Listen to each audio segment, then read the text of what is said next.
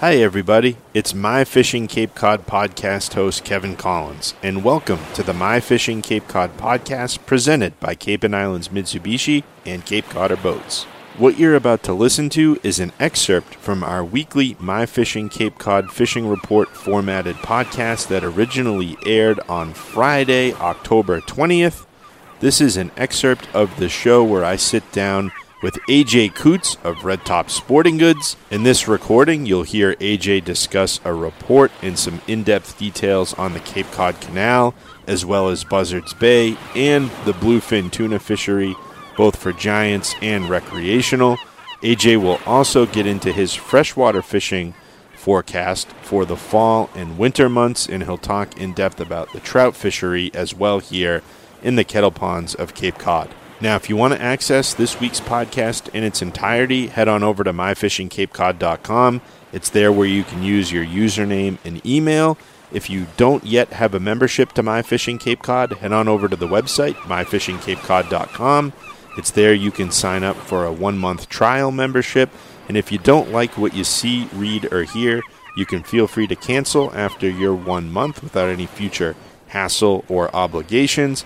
And hopefully, you'll like what you see and you read and you hear, and you stick with us for a little bit, and you'll get access to all these podcasts that get published every week during the season, as well as all of our other in depth report podcasts, uh, including our Advanced Angler podcast, which features a lot of information on surf casting Cape Cod for big striped bass, and our podcast series with legendary angler Patrick Sebile, which focuses on a number of interesting topics. So sit back, relax, and enjoy my conversation with AJ Coots of Red Top Sporting Goods. Well, up next on this week's edition of the My Fishing Cape Cod podcast is our great friend AJ Coots from Red Top Sporting Goods in beautiful Buzzards Bay, Massachusetts. AJ, how are you on this sunny day? I'm doing well.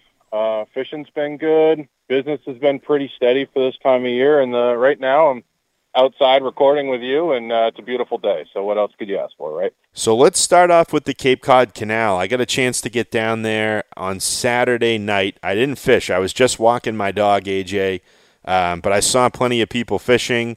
Uh, very successfully down your neck of the woods by the railroad bridge. I walked from the railroad bridge, which actually went down, uh, you know, in my honor since I was down there. You know, right around sunset, uh, the train went over, and my, my dog Brady and I walked all the way past the Bourne Bridge, maybe almost halfway to the Sagamore. We, we walked a really good hike uh, in the dark, and we checked in with a lot of folks that seemed to be doing pretty well.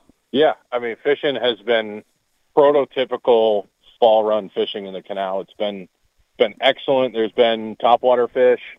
Uh, once that bite kind of subsides in the morning, um, you can still continue to catch them on jigs. Uh, there's still some guys catching albies in the canal, which is great for this time of year. You know, they they kind of they ventured more east and north than they typically do, with them being off of P Town this year. They went up all the way to the Gurnet and Duxbury. Um, Plymouth was loaded with them, so it's like that's an unusual thing for false albacore. So the fact that that they're that far north and you know means they're going to come back down through, and they're probably going to come through the canal again. So there's definitely a good chance of getting those. And again, striper fishing's been good, and still still some bluefish around. Not as many as we had, but again, it's you know just prototypical fall for us. And in terms of the striper fishing in the canal, AJ, it was tough for me in the dark to see what they could potentially be eating. Um, it was relatively low tide when I was walking. Uh, you know, folks were well out onto the the rock, um, you know, fishing, and it seemed like the fish were pushing and, and kind of schooling a lot of small bait up on the sides of the canal, and I could hear a bunch of tail sl- slaps in the dark. Any idea on what those fish are eating?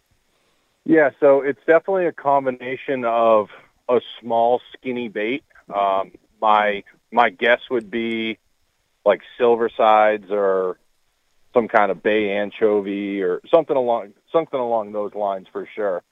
And then there's still uh, peanut bunker um, a little bit bigger than like a traditional peanut, maybe like the small ones are three inches, the big ones could be like five inches, but still that that silver and black profile where they they don't have their adult color yet, and you still want to keep in mind that you want to keep your baits if you can, you know, try to keep them a little smaller and uh, you know mimic what they're feeding on. But that's my best guess as to what they are is is peanut bunkers and, and silver sides or bay anchovies.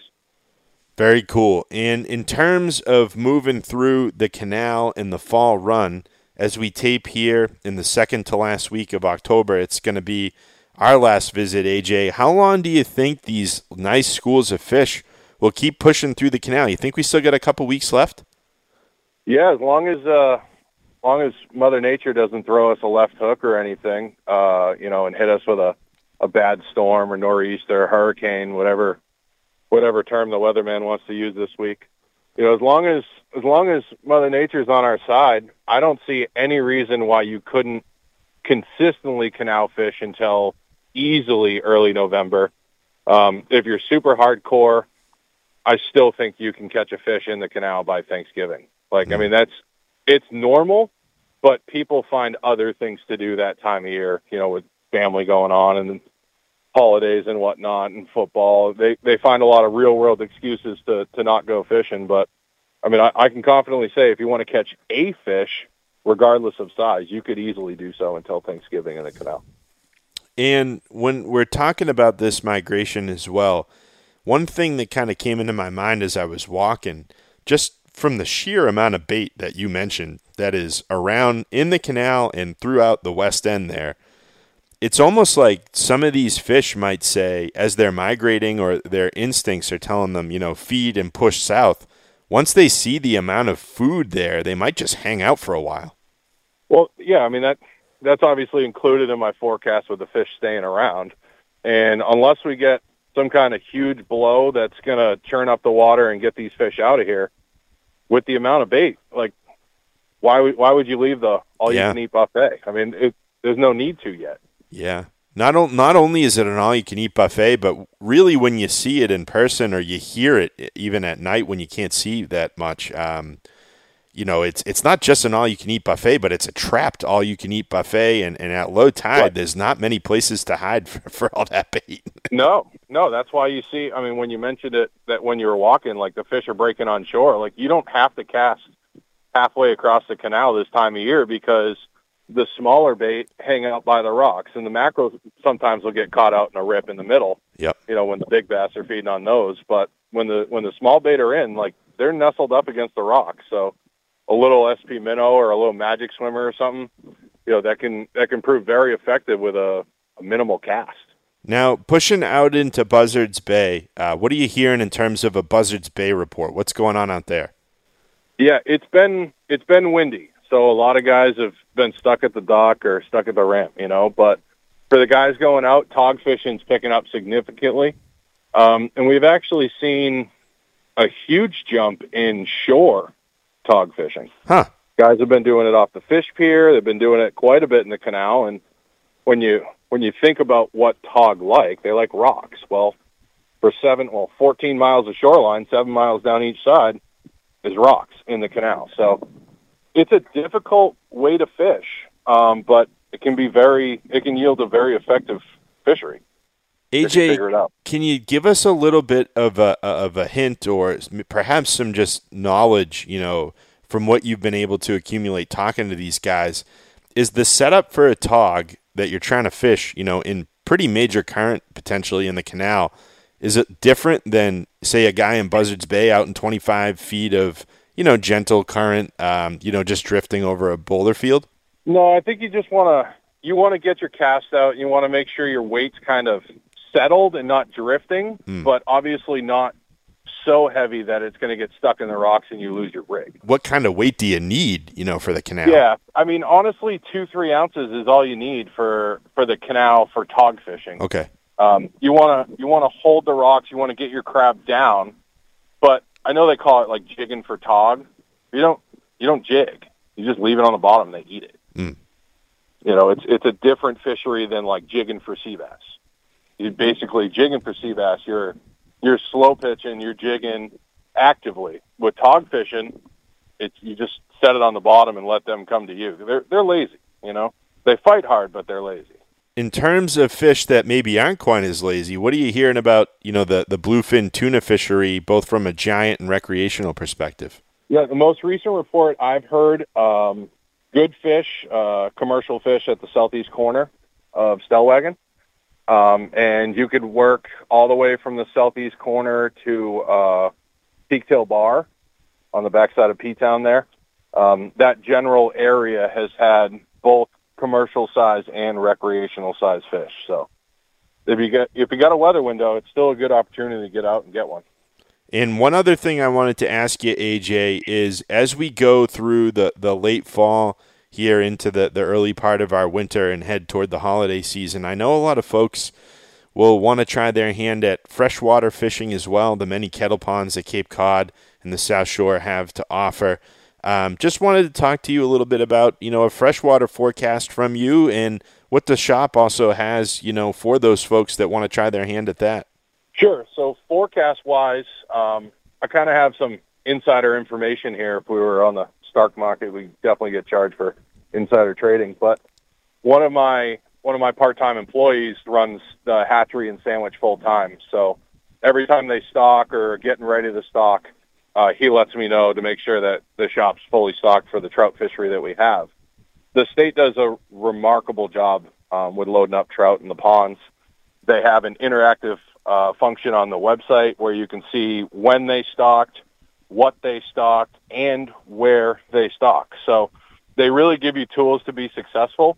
And, uh, you know, we're right there trying to give you the tools as well. We carry shiners all year, uh, night crawlers all year.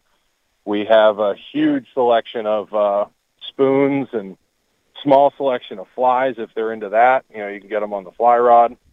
Um, so I mean, pretty much everything you need, we're we're ready to go for the for the fall freshwater fishery. And from a a logistical standpoint, the store I'm hoping itself will be pretty much open. You know, you guys will close probably for some of the holidays coming up, but you'll pretty much be open, you know, throughout the remainder of the winter, I would think. Yeah, we are closed on the major holidays, so Thanksgiving, Christmas. Um, we do have a little bit of uh, we're probably going to have a transitional period. Uh, at the first of the year, we're going to change our point of sale software, which uh, is, should allow us to get up uh, an online store. So, you know, we're really looking forward to that, but it's going to be a big transition. So there may be a, like a week or so by, the, you know, around the end of the year where we're closed for a whole week. And, you know, we'll put that out on our website and our social media and everything so that our customers don't show up and go, ah, oh, what the heck, you know. But uh, other than that, yeah, I mean, we're here seven days a week. We uh, we're only here a half day on Sunday. We run like eight to one because uh, I mean I know the Patriots aren't doing well this year, but when they when they were a powerhouse, uh, we weren't busy typically after one o'clock on Sundays because of football. So that's pretty much the only day we close early. But you know, hopefully we have uh, everything you need, and hopefully we can help you out. Well, it's been a great year, AJ, being with you. It was a pleasure to have you on the podcast for all these months, and I'm really hopeful we can do it again next year. Yeah, looking forward to it, man. It was great, and uh, you know, happy to be on here, and hopefully, uh, hopefully, help some folks uh, catch some more fish. That's kind of why we opened the doors. My thanks to AJ Coots of Red Top Sporting Goods for joining us today on this edition of the My Fishing Cape Cod podcast, presented by Cape and Islands Mitsubishi. As I mentioned off the top of this recording, if you want to hear the podcast in its entirety, head on over to myfishingcapecod.com. It's there where you can use your username and password to log in and access this podcast in its full format, as well as all of our past and future podcast content. If you're not yet a member, please head on over to the website, myfishingcapecod.com. You can give a one month membership a trial, and if you don't like the content, you can feel free to cancel without any future hassle or obligation after that. I sure hope you enjoyed what you heard on this mini edition of the My Fishing Cape Cod podcast. And until we chat again next time, this is your host, Kevin Collins, signing off. Tight lines and take care.